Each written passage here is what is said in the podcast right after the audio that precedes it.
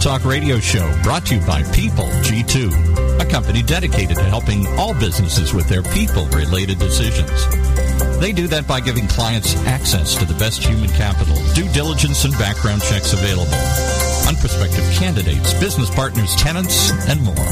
To learn more, simply visit www.peopleg2.com. Today, we're privileged to have with us the founder and president of People G2, Chris Dyer. Hey, Chris. Good afternoon, and thank you again for tuning in here to Talent Talk uh, and for joining me and the uh, two guests I'm planning on having on the show here today. This is the uh, first time that you happen to be tuning in. Let me give you a little rundown on how it works. Uh, for those of you that already know, well, you can just zone off here for 10 or 15 seconds. But basically, Talent Talk centers around the topics of talent recruitment and management, leadership development, company culture, and employee engagement. All things that I'm fascinated about and love talking about. So these are all really timely topics for CEOs, entrepreneurs, HR pros, and really anyone who is or aspires to be a leader in business. So I hope that as you tune in here uh, each week, uh, whether it's live uh, to the broadcast or you're tuning out the podcast on iTunes or maybe on the iHeartRadio uh, app or system, that you hear something you can take away that will help you grow and impact your own career in a positive way. That really is the goal here to take this great information uh, that we know our guests have and to kind of disseminate it out there to, to everybody else. So, you know, I, have met so many uh, inspiring leaders at events that I've attended or groups that I've been a part of or maybe I've spoken to. Uh, and I had the privilege of talking to them and learning from them. So, you know, this show is really designated or designed, I should say, to give you an opportunity to listen in on all of these different topics and our conversation and you know things that we've talked about and again hopefully give you something that you can use down the road, whether that road is in an hour or that road is a year from now or more. So, you know, again, uh, Talent Talk uh, is streamed live on the uh, TuneIn network or the app you can download here live every Tuesday, 1 p.m. Pacific Standard Time. Uh, and as I already mentioned, you can access it like the other 260,000 people did this last week on either the iTunes podcast or the iHeartRadio uh, system. So we've amassed such a great following. Really appreciate everyone's support. And a big thank you to everyone who's tuning in, talking about it, uh, giving us suggestions, and sending in great questions. It's really appreciated. If you have questions uh, specifically for my two guests today, don't forget you can submit them via Twitter Live by tweeting your questions at PeopleG2 and use that hashtag TalentTalk sure if you listen to this afterwards, you could even uh, send them a note that as well. So, my producer Mike will try to feed me in those best questions, and we'll work to get them into the show. All right, so my guests today are Marvin Hamilton, the Chief People Officer of uh, Translation LLC, and then we'll have uh, Sarah Brennan, the founder and principal of Talent Advisor for, well, I think it's Accelir. Is if I'm saying that correctly? I'm sure she'll let me know. Anyway, Sarah will join me at the second half of the show, and uh, I guess it's time to go ahead and get to Marvin. So, Marvin, welcome. Hi, Chris. Thank you. Good to be here. Oh, great to have you. So, maybe tell everyone a little bit about yourself, uh, company you work for, what you're doing there, and of course, you know, maybe a little bit of your outlook here on what's happening in HR in 2016. Sure. Uh, well, I'll give you just a, a little bit of history because I, I think it's important as we go through the conversation. But I started as, as a recruiter for a small headhunting company in D.C. years, years ago. And and I really loved it because it was a position where I could actually help people, their careers, their families, and really making a difference for the company was truly inspiring. I was just hooked from day mm-hmm. one. Uh, I then relocated to Atlanta, where I held several positions as a journalist, primarily over about the 14 years or so that I was there. I have since moved to New York about three years ago, and I accepted a role as VP of U.S. Uh, for a media, media buying organization. Uh, and I recently moved over to an advertising company called Translation as a chief people officer. So that's just a little bit more, a little bit about me. Thinking about kind of the outlook on on HR in 2016, I, I, I think we're moving into a really interesting place. And and not not to overuse a cliche, Chris. So I guess here it goes. But we really have to truly be business and strategic partners. And and what I mean by that is, as business partners, we really have to be trusted advisors, not only to the CEOs and to the president, but to all of our business partners, including ops, CFOs, our executive leadership team. And so there were just a couple of things I, I, I thought about in terms of really what that meant, and I'd love to kind of share that with you, the audience, if I could. Yeah, that'd be great. So, so a couple of thoughts I had, just what it really means to be a true business partner. I, I think there's probably three things really we need to establish. One is trust, and and part of that is just really thinking through: Do we have the partner's best interest at heart? Uh, do they do they think that we understand their perspective? The other thought I had around that is credibility, and really, do our stakeholders believe that do do they believe that we know what we're talking about? Do they see us as subject matter experts? And then lastly, just integrity. You know, do do we operate as business partners from our core value, uh, and is that aligned with the business practices and, and aspirations of the organization and culture? So I think as we move into this again, this interesting place uh, to become business and strategic, partners, we really need to establish that trust and credibility and, and integrity, and we can talk more about that, I guess, as we go along. Yeah, it's really great, and I appreciate you kind of giving us such a good, well-rounded introduction here into who you are and kind of what you're thinking about. You know, I, I know you've you've been described by others as a strategic HR mind that's, you know, not just uh, focused on quick fixes, but maybe you could talk a little bit about the strategic role of HR and the importance of a strategic HR leader can be inside of a company. Chris, I'm sorry. I just I just you just faded out in the last part. I apologize. I said maybe you could talk a little bit about uh, what how you see a strategic HR leader fitting mm-hmm. into a company. Sure. Well, I, I, think kind of depending on the size of the company, the team, uh, kind of where the organization is in their development, and how the organization views the HR partnership, I, I think it can be challenging, right, for an HR business leader to juggle between some of the truly more executional and administrative tasks that are oftentimes associated with quick fixes versus real strategic initiatives. Um, but I think HR leaders have to think about not just where we're what we're doing today from a task perspective, but where we want to be in the next two to three years, and have a POV and how we're going to actually make that happen, happen and what contributions need to be made. Um, I think we have to think about how does that plan align with the stakeholders and the company's short-term and long-term goals. Um, I think if we're not thinking about that, then we're not adding value to the conversation. Uh, and and certainly if we're in a conversation where everyone else is thinking about that, well, then uh, we're just you know we're we're in the wrong place.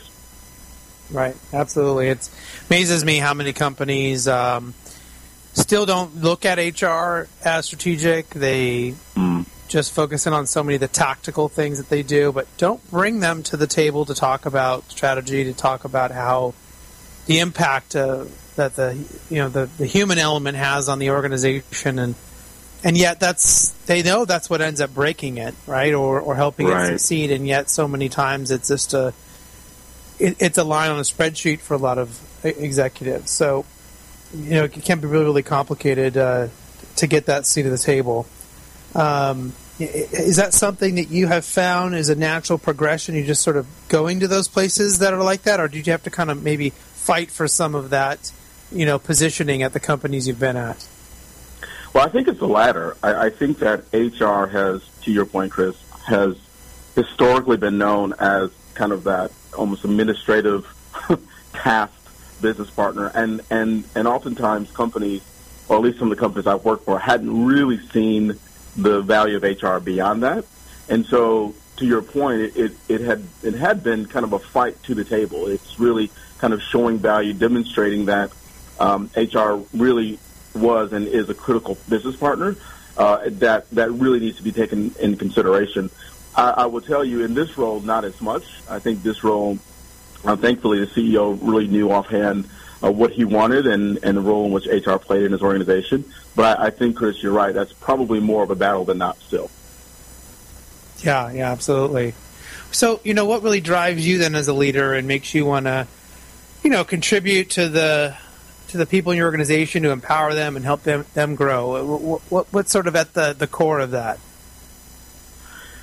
Yeah, I, that, that's a great question. I, and you know, I think really, and I'm going to kind of even go back to when I was a kid. Mean, growing up, I, I saw a lot of people paying it forward, and my parents were both teachers, and my mom in particular, who's now a retired speech pathologist, but she was always helping people and always helping people on a professional level and an individual level. So the concept of helping and being a contributor was always seated, I think, from that perspective. as I advanced in my career, though, I realized that there was a great opportunity to add value to people in these organizations, and I had a great chance to see really good leaders and how they impacted people in organizations, and some actually who weren't. But what the great leaders did, they always inspired and empowered people, and I and I really think, Chris, that those who do that well um, are are always most successful from a company and organizational standpoint. So that's what that's what motivates me, seeing people who've done it well and um, and and really make some some great inroads to, to success. Yeah, absolutely. It, it very often comes from those people early on in our lives, whether it's uh, you know immediate family or some other person that maybe you know has a real impact on us. You, you kind of mentioned some pretty common groups there: parents, teachers, things like that. So it's always a good reminder, I think, for, for us in our lives as adults mm-hmm. that to remember to be those influences and for other people as sure. well, because they have such an impact on on the world going forward. Yeah, Chris, it, it reminds me of a of a quote that I read, and, and it, it said something to the effect of, "If serving is below you, then leadership is beyond you." And and I just thought that was awesome. And you know, I, it, it really is that. It's really about serving serving your best um, and serving others, and and, and certainly in organizations we can kind of still hold the same philosophy. Yeah, absolutely, absolutely. So I know in addition to HR management, you also have a background in recruiting, as you mentioned. That was kind of your, your starting point. You know, one of the premises of this show is to talk about talent and how the best companies manage and retain the best talent for them. And you know, for, for recruiters today, which I'm sure differs from when you were maybe recruiting, uh, you know, in the '90s. What what do you think they need in order to secure the top talent for companies? You know, what is what is today's recruiter you know, what, what should they be looking for?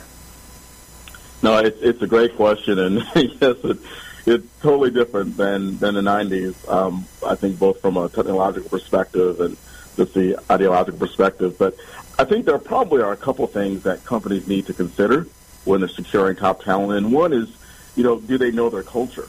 And, and I think oftentimes organizations don't recruit in the right way, or they hire the appropriate talent because they don't really know um, their own culture. So oftentimes there's a bad culture fit off the off the bat. I think the other the other thought is companies really need to understand their brand, and companies have to think about whether or not is their brand relevant to the tar- to the to the targeted candidates.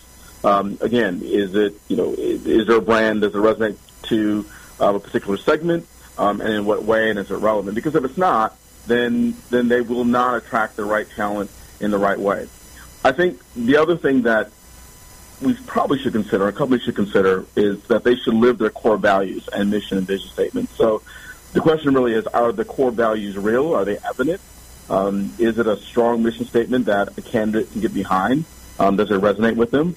Uh, another consideration is, do you have the right ambassadors? You know, do you have the right people who are recruiting and processing people throughout the whole process?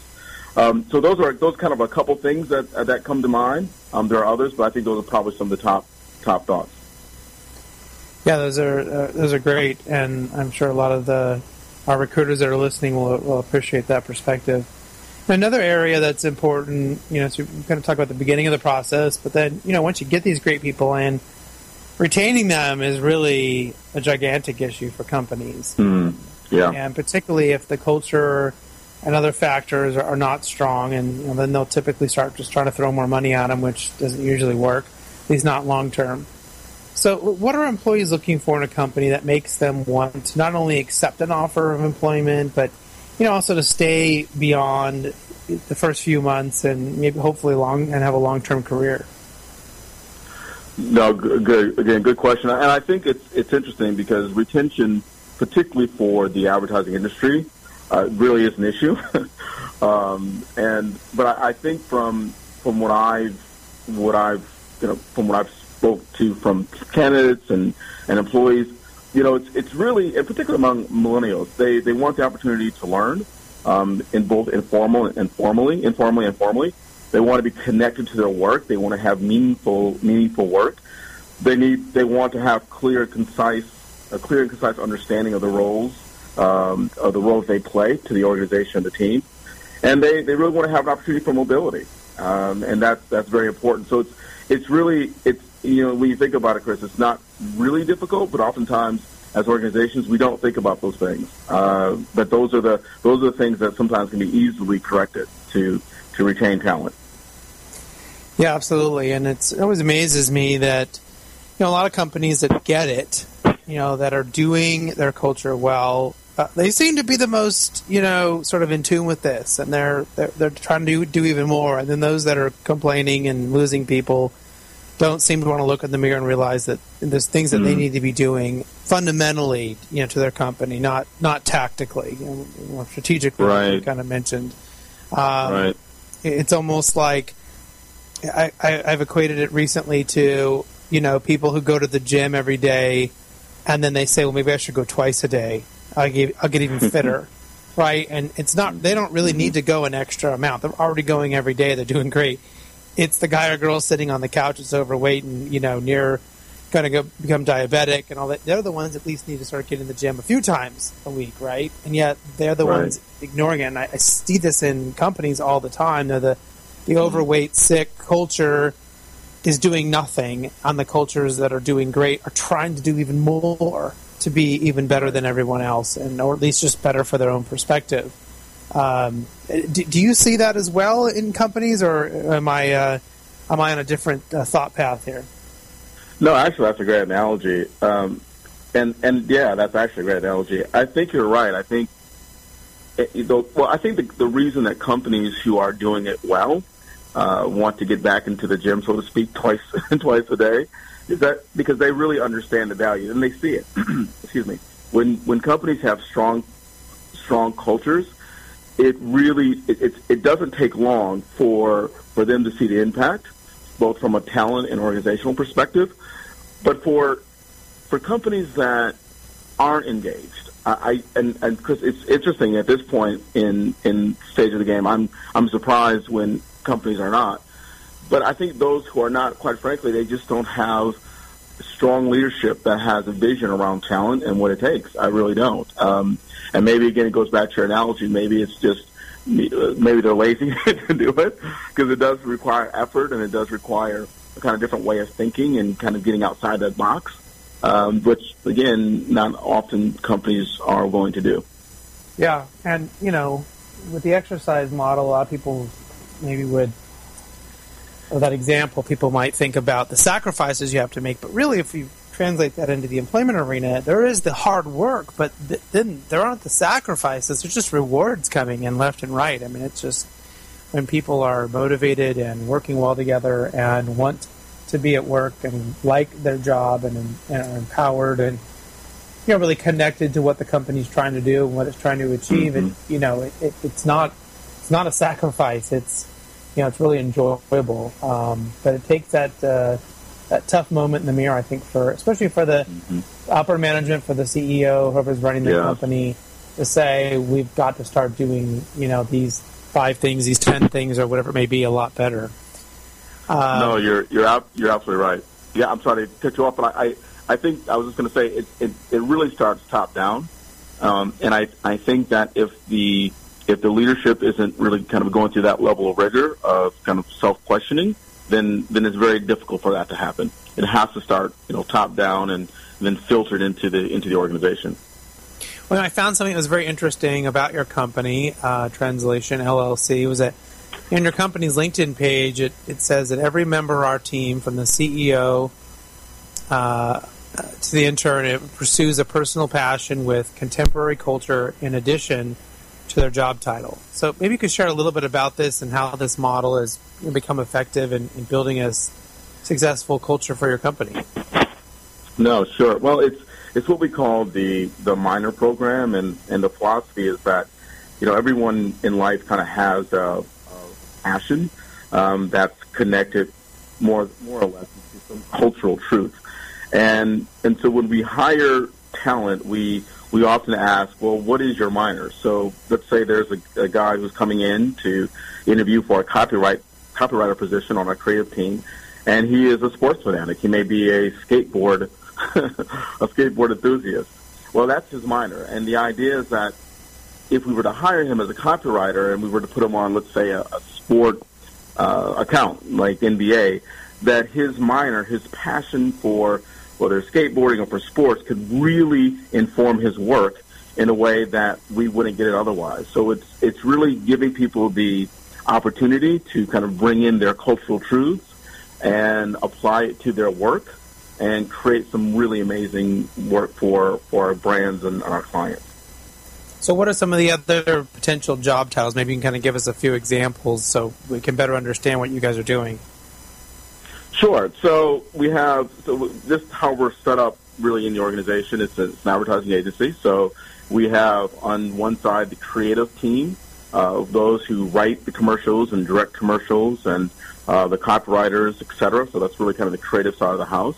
We have account directors, uh, those who actually manage the account. So, for example, we just hired an account director on the NBA team. He came from kind of his own cultural truth. He was a, a big basketball enthusiast, and he actually came to us from Nike, where he was working on uh, kind of the basketball account. So that was obviously a direct correlation. Uh, we also have a, a third group, what we call strategy, and those, those the strategy team. They think through how do they kind of create briefs to understand and crack the code of what the client needs. So those are really kind of our core our core folks. Um, underneath the strategy team, we have kind of a big social team, on digital team. So all of those all of those guys are, are really kind of the engine that drives the creative and strategy and account management of our brands. Oh, that's really great, and sounds kind of a fascinating model that I'm sure people would like to dive into a little bit further.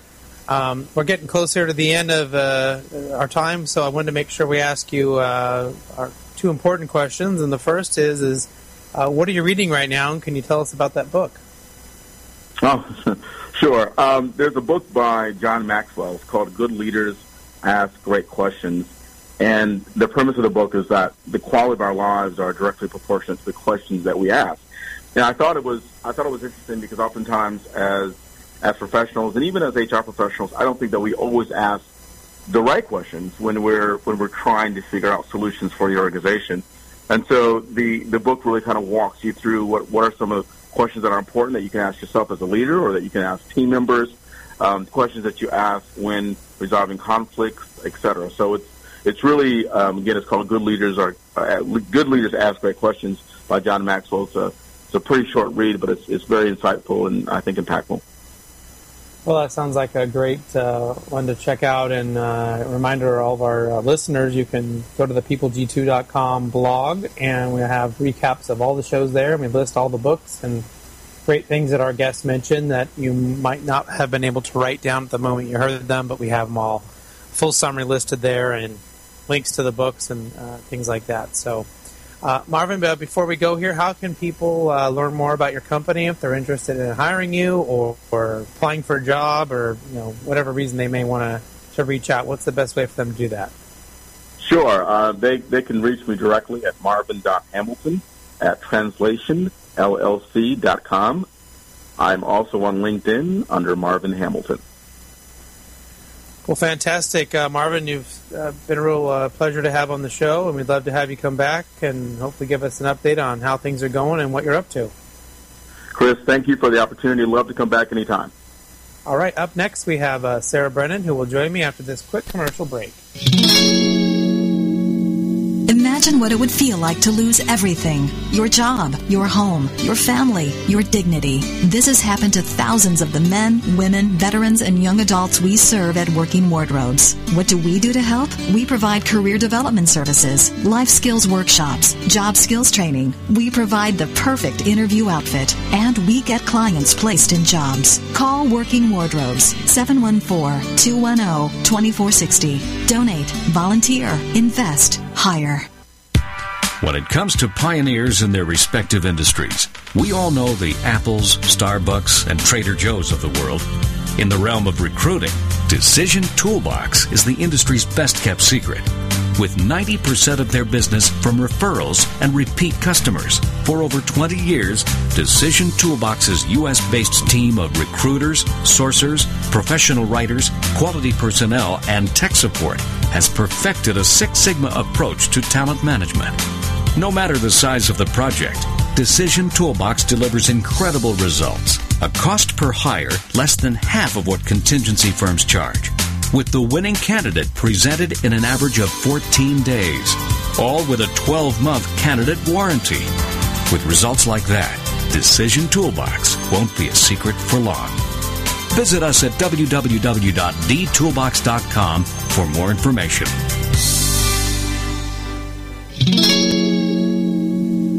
Welcome back to the Talent Talk Radio Show. As a reminder, if you have a question for my next guest, you can send it to us on Twitter at PeopleG2. Use that hashtag Talent Talk. Either one of those will get it over our way. And don't forget, you can uh, hear past shows or go back and listen to this show on uh, the iTunes podcast app, uh, any app or way that you can get to iHeartRadio, and you just type in Talent Talk once you get there.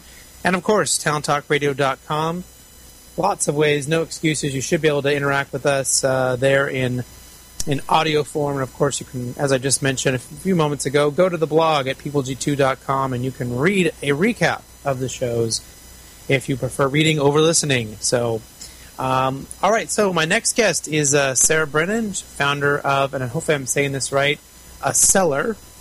I'm sure she's going to tell me if I said that right or not. But Sarah, welcome to the show. Hi, thank you for having me. So, uh, how do we pronounce the, the company name? Accelir, like accelerating growth. Got it, Accelir. I should have. I should have. It looks like it, like it would be accelerate, but Accelir. So fantastic. So, tell everyone a little bit about yourself and what your company's doing. Sure. Uh, my name is Sarah Brennan. Um, a lot of people know me as Sarah White. I was married just last year, and so doing a, a changeover of the name has been interesting at this point in my career. But uh, I have been in the HR technology and uh, the talent strategy industry since right around 2000. I was one of those rare people that knew in college that this was where I was going to be. And since then, I've had really just amazing opportunities, been able to work with a number of vendors as well as companies of all sizes in the space. Uh, a couple of years ago, I started Accelir after leaving Burson, and Accelir is a boutique strategy advisory firm focused really on improving how talent and technology are, working together within a business, as well as working with the vendors to build products that companies actually need uh, versus just building products to sell. So that's that's a little bit about us, and then I also uh, relaunched HR Tech Blog today that has been on a hiatus for the last uh, about 12 months. It sounds like you had a busy day. So, uh, you know, may- maybe something you're pretty in tune then with what companies are doing or need to be doing to be successful. So, what are you really seeing as the keys to successful growth here for 2016? Right. You know, for companies that are really looking to grow, there's a couple things they need to be looking at. The ones that are really successful have a genuine interest in growth, not just uh, talking and saying they want to do it, but are actually actively making changes and looking at ways to do that. Um, and one of the biggest areas to do that is in talent, and they're realizing that company profitability is really coming back to the employees they have and the future employees that they're going to hire. And so companies that are really going through growth, whether that is profitability growth or actually just number of employees, are really shifting the focus to be on the people in a way that we have never seen before. Right, and and you kind of mentioned that people are, are interested in growth. Now, you can make the argument that you know most companies really want to grow and um, are looking for that. Are, are, there are there are there certain things though that they need to maybe really focus in on? Is it you know developing new you know clients or going into new markets, or maybe it's you know kind of squeezing every dollar out of what you currently have now? I mean, are there some particular areas where they can really see that successful growth come from? Yes, absolutely. So again, I'm going to push every single one of those things is made more successful by having the right people in the right jobs at the right time. Mm-hmm. And then from there, it's really starting to look at your business. You know, it, I wish it was as simple as saying, okay, here's your one, two, three steps of how you grow your business. But really, with all of the organizations we work with on the growth strategy side, every time it's a little bit different. As a leader, as a CEO or a, a VP level employee, you have to really look at your sales cycle. You have to look at your customer support because, and you have to look at um, your products. It's one of those three areas typically is lagging, and that is what is stopping you from growing as fast as you can be. One of the easiest ways to do that is actually just to do uh, net promoter surveys and do research of your current customers. We do this with a lot of the vendors within the HR tech space. We've done this with other organizations. We've even done this with churches. It doesn't matter what type of organization you are, you can activate this within your own organization and just ask people, what are you happy with? What are you not happy with? What are some areas that we can improve? How do you like our product? And really dive in and almost run focus groups of your current employees as well as those, um, not employees, sorry, run focus groups of your current customers as well as the customers that leave and the customers that never buy your product. Depending mm-hmm. on the type of business you have, your sales team has spent a lot of time trying to sell and um, get people to come on board, whether it's for a service or a, a solution specifically, and just ask those people. And you'll find out some really valuable things on why people aren't choosing your product or your service. And I'm I'm be curious to see if you agree with this or not. But we have found that it, if you are very simple with the initial ask and the initial sort of process, whether it's a net promoter or it's some version of that, or you know, a single survey question, you know, something that, and then once you get your responses, then to go very deep with those people who told you it was good or they told you it was bad because we kind of find if it's too complicated in the beginning that people just won't participate. They won't right. um, give you good feedback. Has, has that been your um, kind of experience as well? Um, kind of. Um, we do a 10 question survey and we really customize the 10 question survey to each organization. Um, where they don't necessarily have to fill out all of them, but we find more often or not, as long as it is 10 questions or less, we're getting very high response rates to everything. Um, if you put some sort of offer in there as well at like, you know, a, a $5 gift card to Starbucks for participating or something along those lines or even just giving away one out of everybody that participates, um, your rates also go up. Um, I am not as much of a fan as doing a single like NPS or a single question survey because lo- really you get that back and a lot of times you don't know what that means. You know, if, if you have an amazing product but your customer support is really poor, what is that NPS really representing? So I like to dive in a little bit deeper. And uh, like I said, as long as you're keeping it somewhere between five and ten questions, the fewer open-ended questions, the better. Just make it check boxes, really simple. The whole thing should take no more than, you know, three to four minutes for them to fill out. It needs to be very, very quick.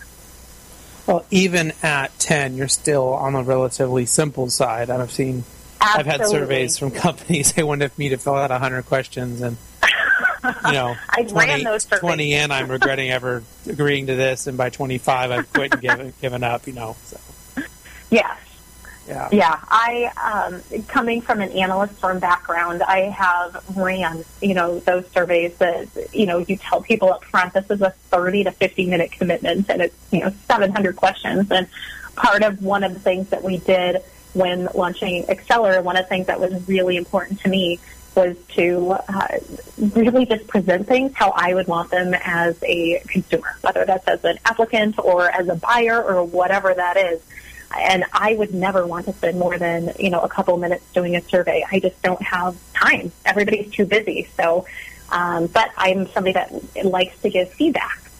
And so we have found really great success for companies by really simplifying the survey, but making it really good. You can have a 10 question survey that you get nothing out of, or you can have a five question survey that you get amazing responses from.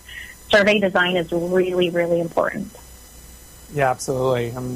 Design in general seems to be a pretty important aspect of, of our ever changing technological lives is people are accustomed to things being easy. They want them you know, format that they want, that they like, that they find appealing.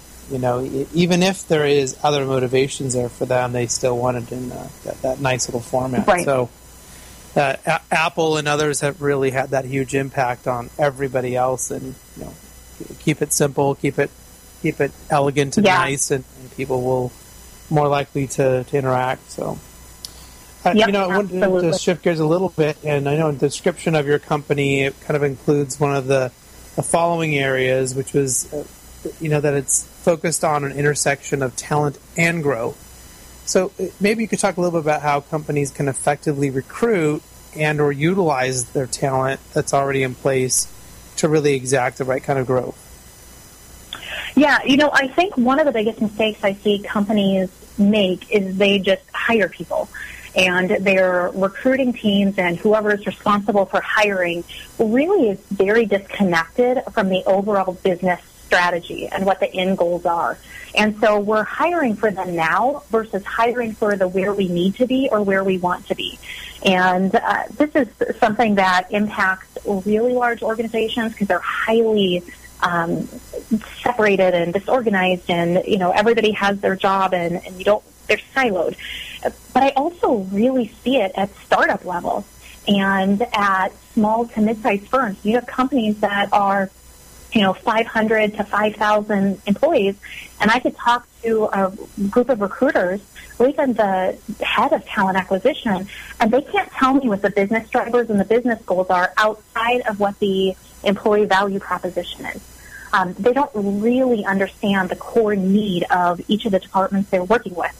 And really, we try to help companies see and understand that connection. So if you are a company that wants to be really effective at this, you need to train your recruiters and your recruiters and the hiring managers need to be working really closely together, not only for what that team needs and really understanding what a need versus a want is, uh, but also what type of growth that person is going to need to have within the next 12, 18, 24 months you look at the millennials, and, and we have to remember the millennials now are in their mid 30s.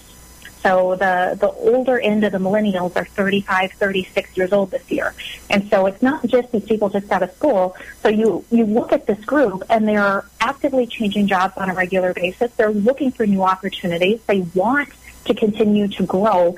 And the way work is moving and technology is moving, people are just promoting through a lot faster than they used to. And so when you hire somebody, you need to be able to look at where their track is going to lead them and what's going to make sense for your organization of the skills that they have, not necessarily the experience, but what their core skills are moving forward.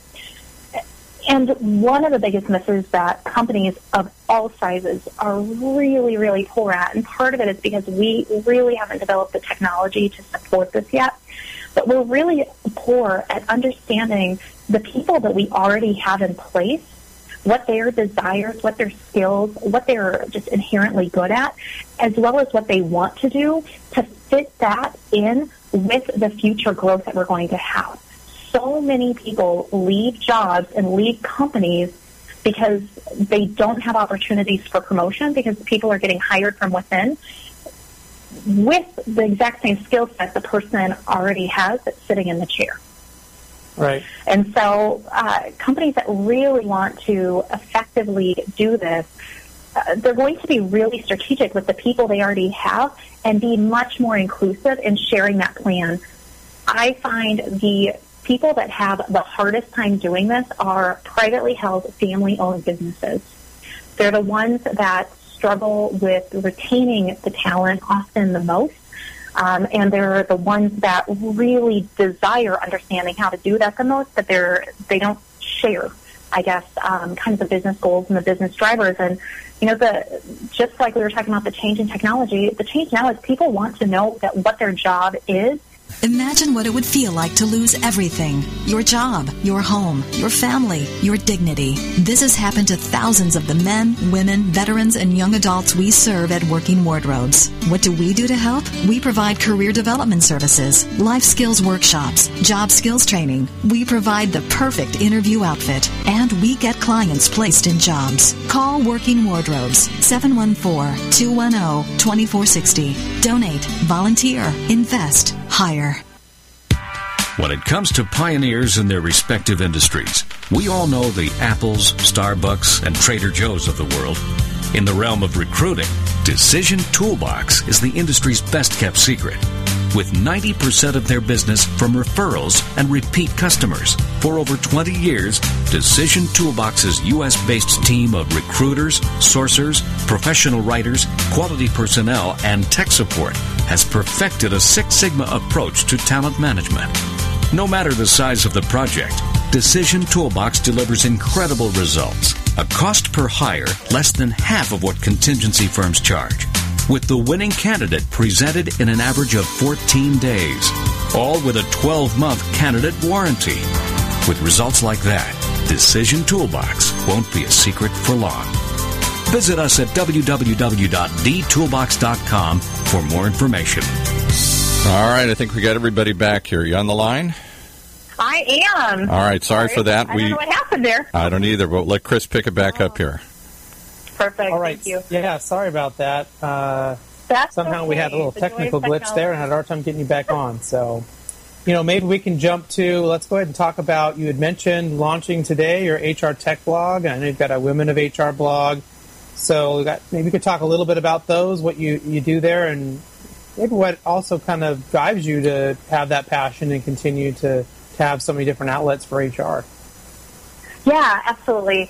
Um, you know, I'll, I'll start. The, the HR Tech blog really was an evolution. I started blogging about talent and hiring uh, back in 2002 and um, have really, it's just been something I, I felt I had a different voice and I had a different approach about. Um, a lot of the bloggers at the time, there weren't very many of them, but a, a lot of them were men in their you know 40s and 50s and they had doctorates and they were researchers and and all of these things and I was you know 22 and just out of college and and working in uh, hiring and I just had a different outlook I think and I started talking and amazingly people started listening and the Women of HR blog came into play probably six or seven years ago as we started sitting around and talking with a group of other women in the space um, that there really wasn't an outlet for people that weren't really ready to have their own blog, but also had something to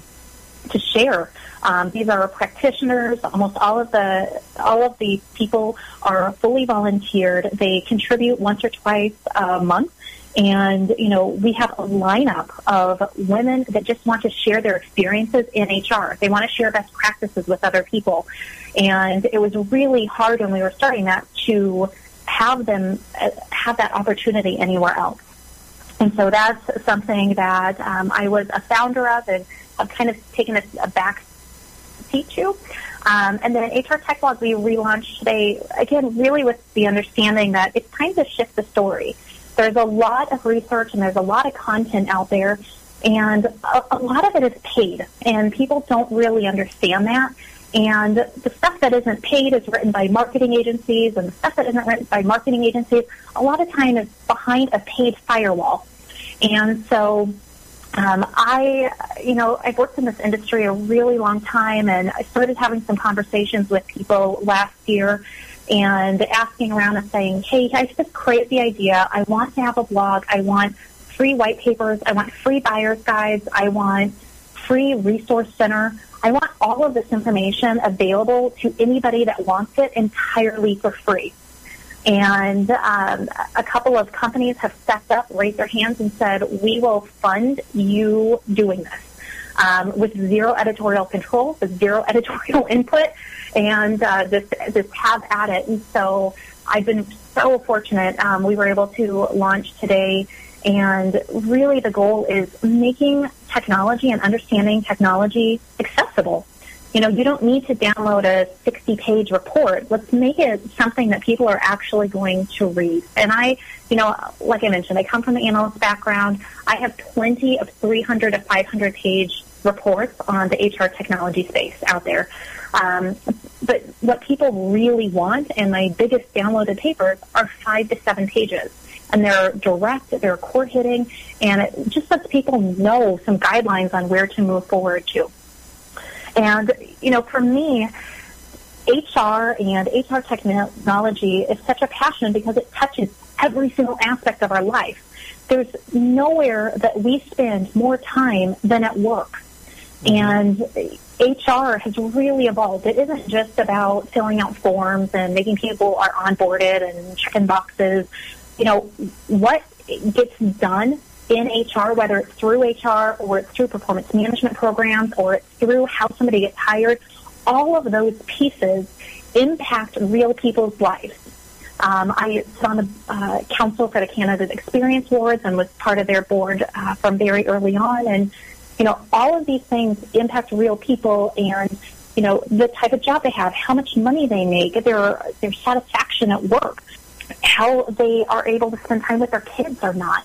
And so for me, my passion is making this stuff really simple, really easy, really uh, something that people can engage with as well as adopt. I mean, it's not been very long that technology within human resources reached beyond HR.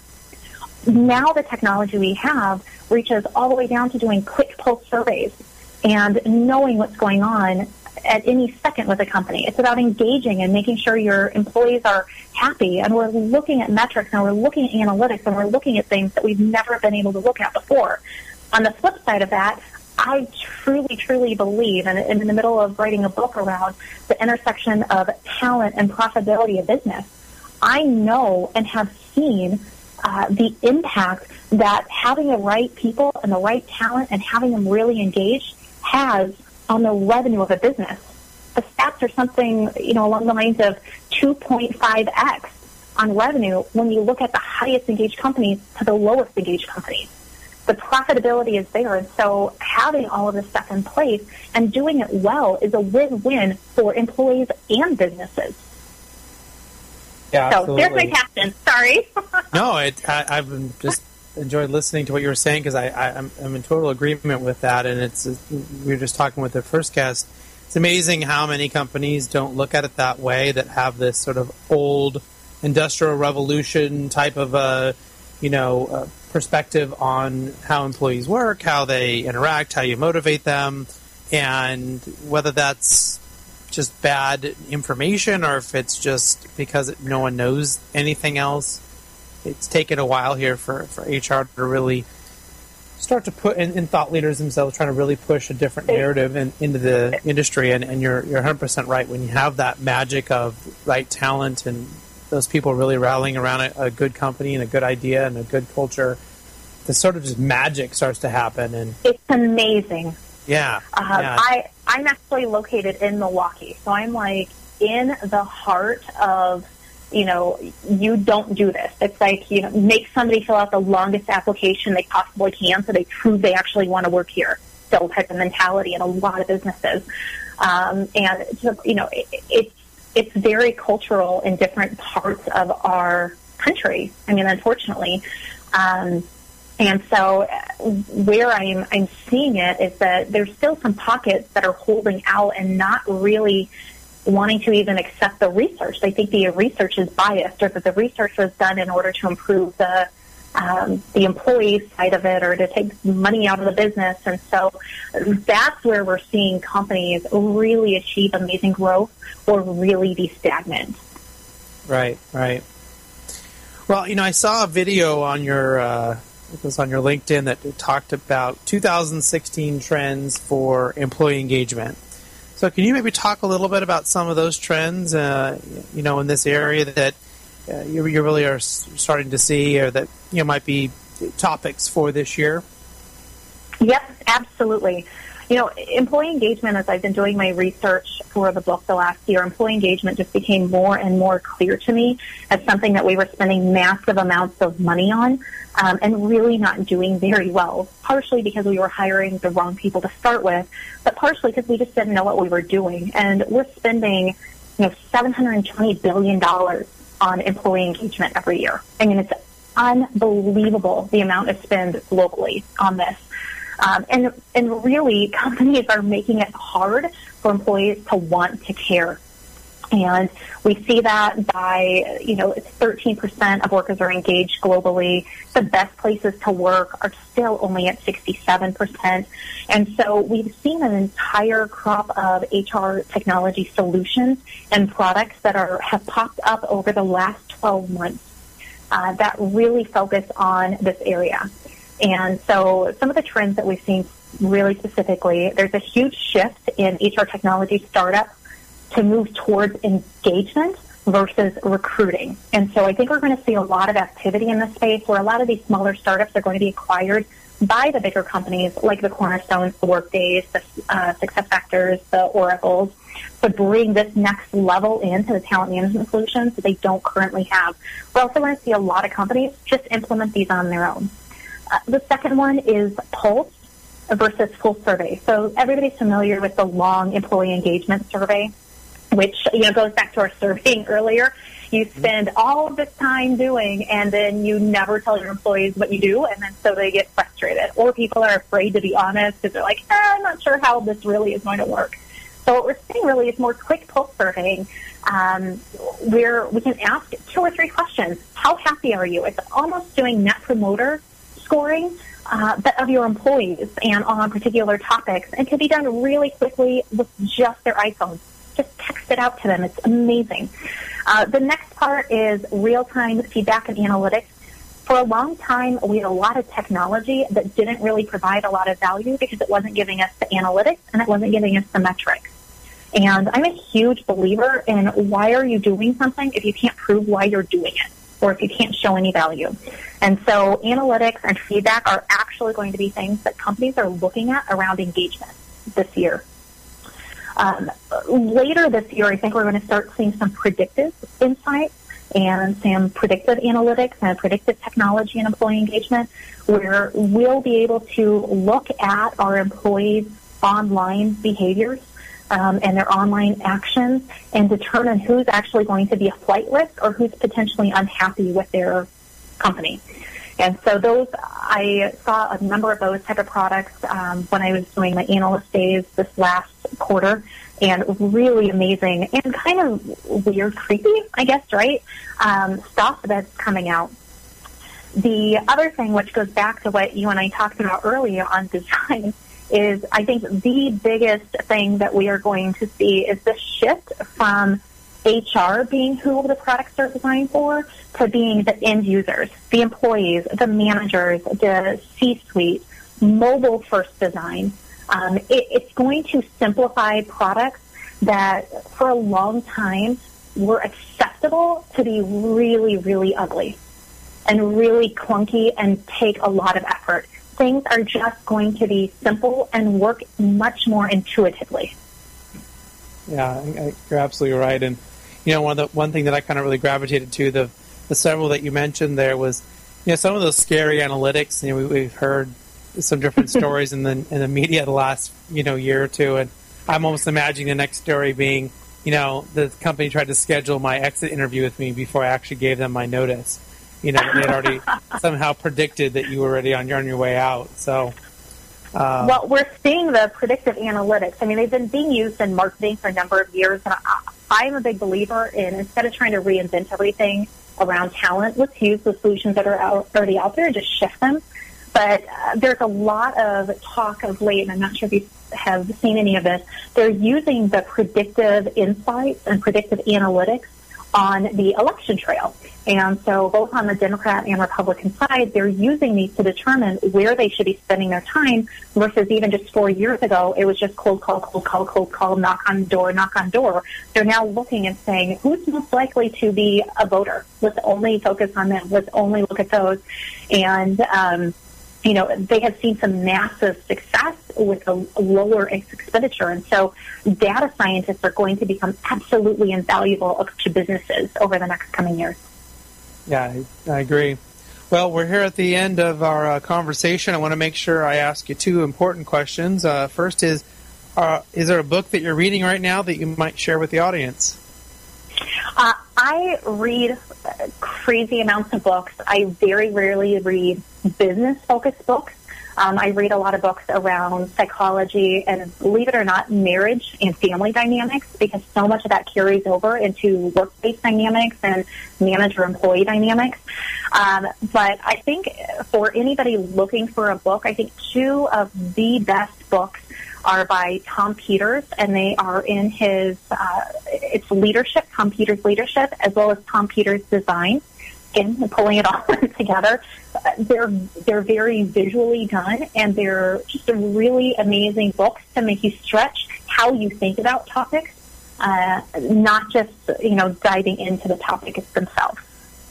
So Tom Peters Leadership, Tom Peters Design. I believe there's also a Tom Peters Trends and a Tom Peters Talent available. They're quick reads. They're awesome. They're amazing. They sound like great books to check out. Don't forget, we will have that listed on our blog, peopleg2.com blog, and um, you can uh, check out the summary of this uh, show today and past shows and get the books. We have links there, so you don't have to write it down. You can just go over there and click. So, but final question for today is: How can people get a hold of you if they're interested in learning more about your company or having you uh, help them out? Yep, absolutely. Um, my email address is Sarah, S-A-R-A-H, at accelir.com. I'm sure there will be a link somewhere to that.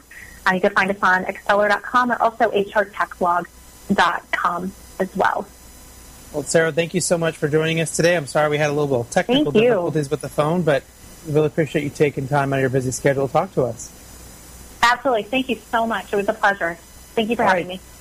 Thank you, everyone, for tuning in, and to my two guests. Uh, hopefully, uh, you learned uh, something from them or uh, from our conversation today that you can take home or take back to work and uh, apply right away.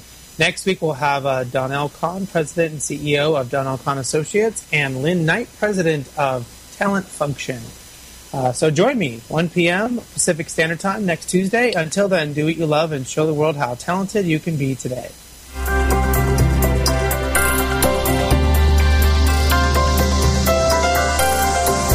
You've been listening to Talent Talk Radio Show brought to you by People G2.